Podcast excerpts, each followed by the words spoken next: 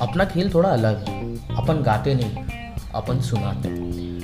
जो सीखा और समझा ज़िंदगी में, जो दूसरों को गलतियाँ करते हुए देखा, सही, गलत और अच्छा बुरा जीवन में घटा, उस सब का मिक्सचर बनाकर मैं अपने शो में लेके आ रहा हूँ, जिसका नाम है रूबरू। सुनिएगा ज़रूर।